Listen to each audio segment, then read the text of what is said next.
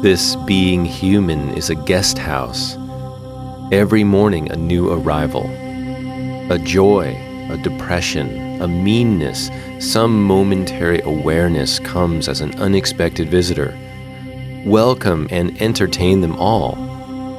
Even if they're a crowd of sorrows who violently sweep your house empty of its furniture, still treat each guest honorably he may be clearing you out for some new delight.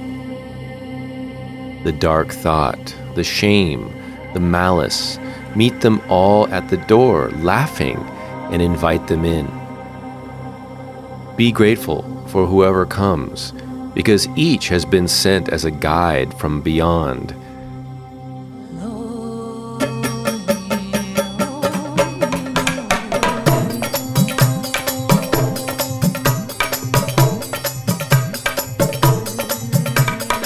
Welcome to this episode of Evolve, an exploration of spirituality, wellness, and the thoughtfulness practice with acclaimed author and visionary teacher, Kalani Das.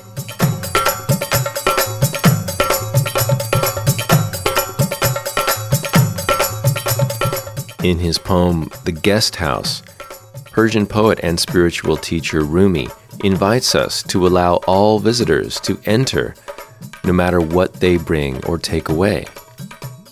Most of us would reject the notion that inviting a crowd of sorrows into our house would have a benefit. So, why then does Rumi advise us to do so? The dark thought, the shame or malice, most of us would consider to be undesirable, yet he advises us to meet them at the door laughing and invite them in. As humans, we tend to find a sense of peace in patterns the rising and setting sun, patterns of waking and sleeping, and seasonal changes that happen year after year give us the ability to expect what's coming and therefore plan accordingly. We're not that fond of surprises or the unexpected. So when we have unexpected thoughts and feelings, we can experience them as if something is wrong. But is it? Or is the unexpected a normal part of being human?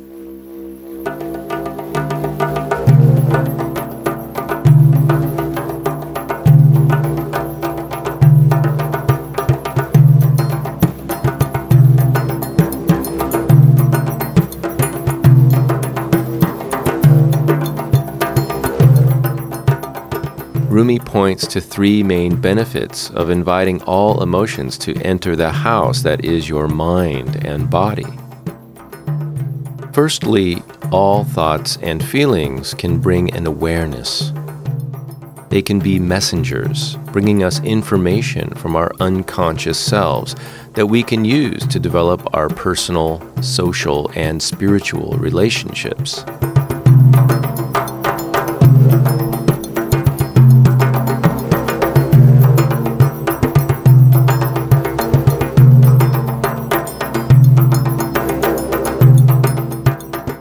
Second, thoughts and feelings can help clear out those things that are not serving us in ways that are moving us towards our goals.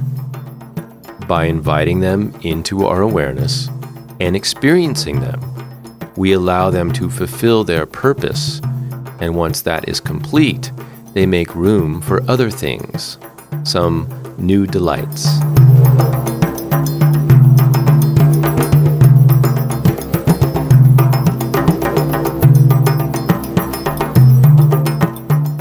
Third, feelings and thoughts can serve as guides. Rumi talks about them as being guides from beyond. You could think of them as beyond the known world, but they can also be beyond your awareness, pointing towards the unconscious.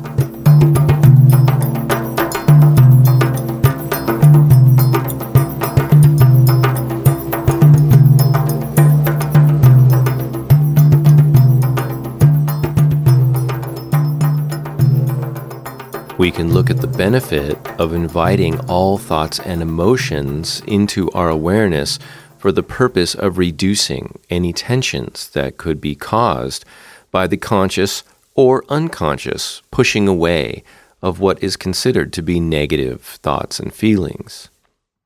The Buddha talked about releasing aversions as a step towards nirvana or enlightenment.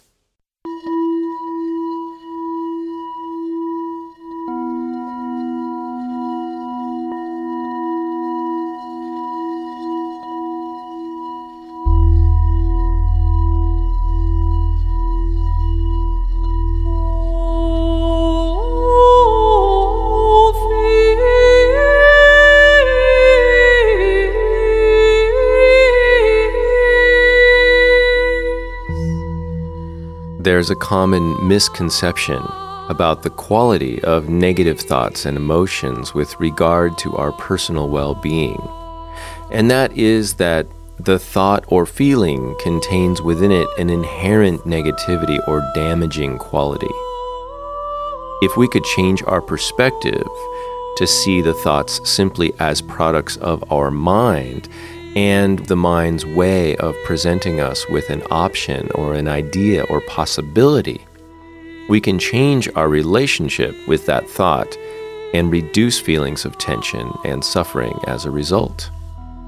In the same way, we can come to recognize feelings as transmitters of information, as messengers, and as another way that our body is communicating with us we can transform our relationship with our feelings, learn from them, and use them as tools of positive transformation.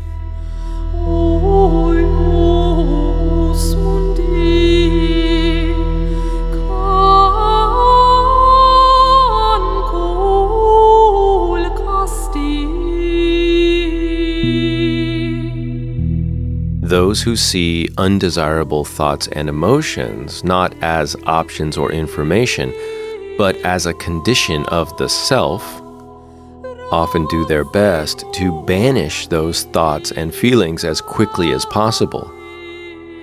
We know that tension results when two entities are working in opposition to one another. As a result of the individual's desire and attempt to banish the thoughts or feelings they consider undesirable, they create tension between themselves and the thought or emotion. It doesn't matter if the pushing back of undesirable thoughts and feelings is conscious or unconscious. The result is suffering and more undesirable feelings. This aversion to the unexpected or unwelcome guest is what prevents many of us from opening our hearts, clearing away what we no longer use or need, and making room for new delights.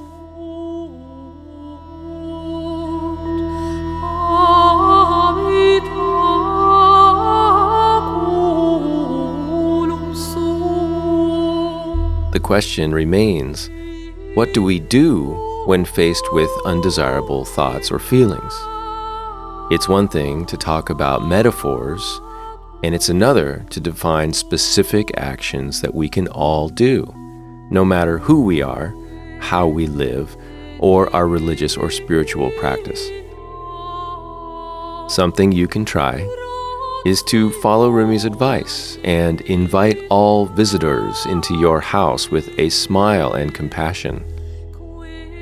When you sense what we might describe as a negative thought or feeling, acknowledge the thought as a form of communication, a conscious representation of an idea or an energy. Understand that the purpose of this thought is to help you become aware of a particular dynamic that exists in your internal or external relationships. If there is an associated feeling, which there often is, rather than attempt to push away or suppress it. Pay attention to where it resides in your body.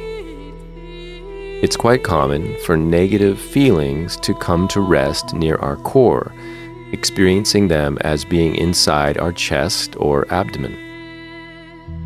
We might describe ourselves as having a heavy heart or feeling as if we've been punched in the gut.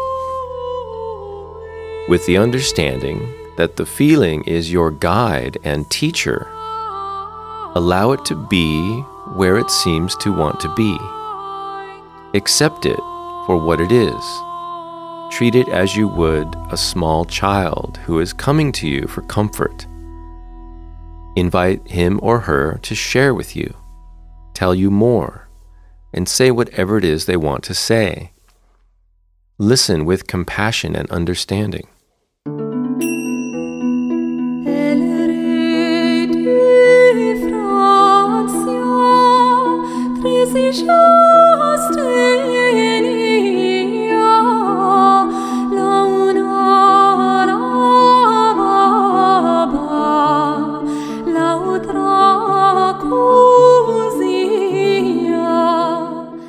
Although this might seem counterintuitive, see if you can invite the feeling to grow and become even more prominent.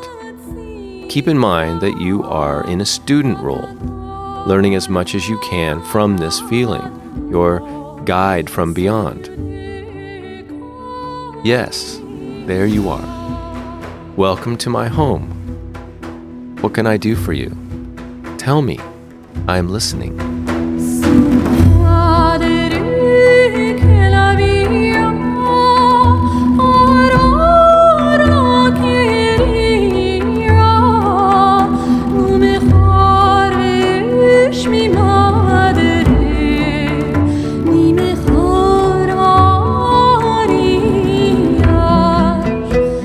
Because you're not trying to push it away, there is no additional tension being added to the experience. This thoughtfulness practice is called feeling the feeling. What many people discover is that once the feeling has been allowed to manifest and express itself to you, and once you have acknowledged it and done as much as you can to welcome it and invite it into your home, the energy will naturally dissipate and may even disappear altogether. What we discover is that it was not the thought or emotion itself that was causing us to suffer, but our own attempts at pushing it away.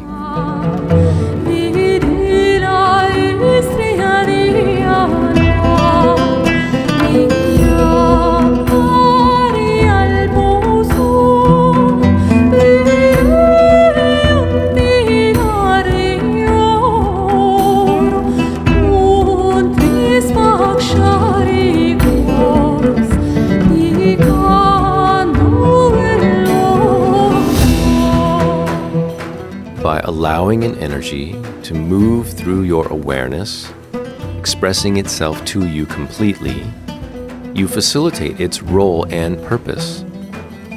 Once it's delivered the message, there is no longer a need for it to remain. The key is in accepting the message with grace and compassion.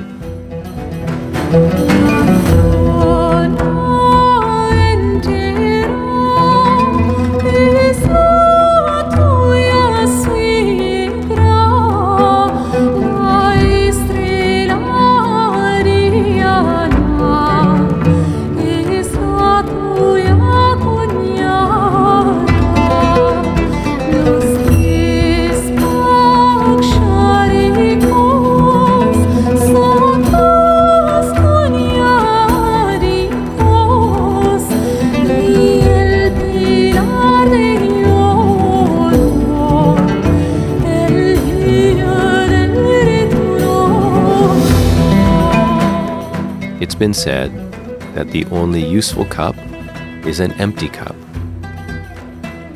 Trying to banish visitors in our homes or pretending they are not there only adds to those crowds of sorrows. Practice compassion and curiosity with regard to your own thoughts and feelings, and you will experience liberation and clarity as never before.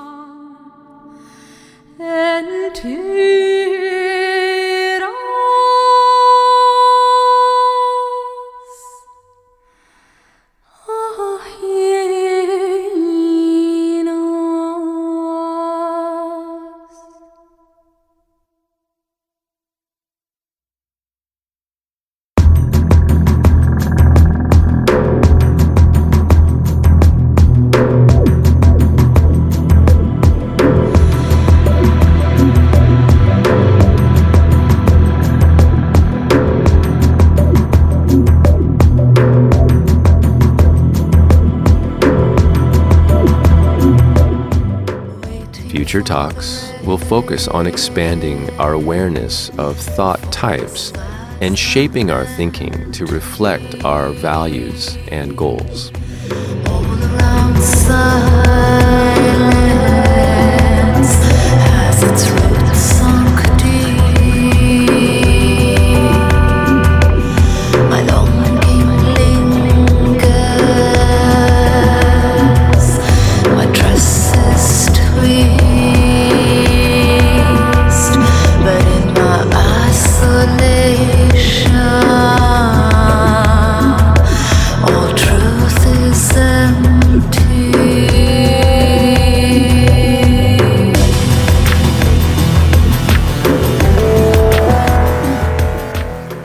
Been listening to Evolve with author and teacher Kalani Das.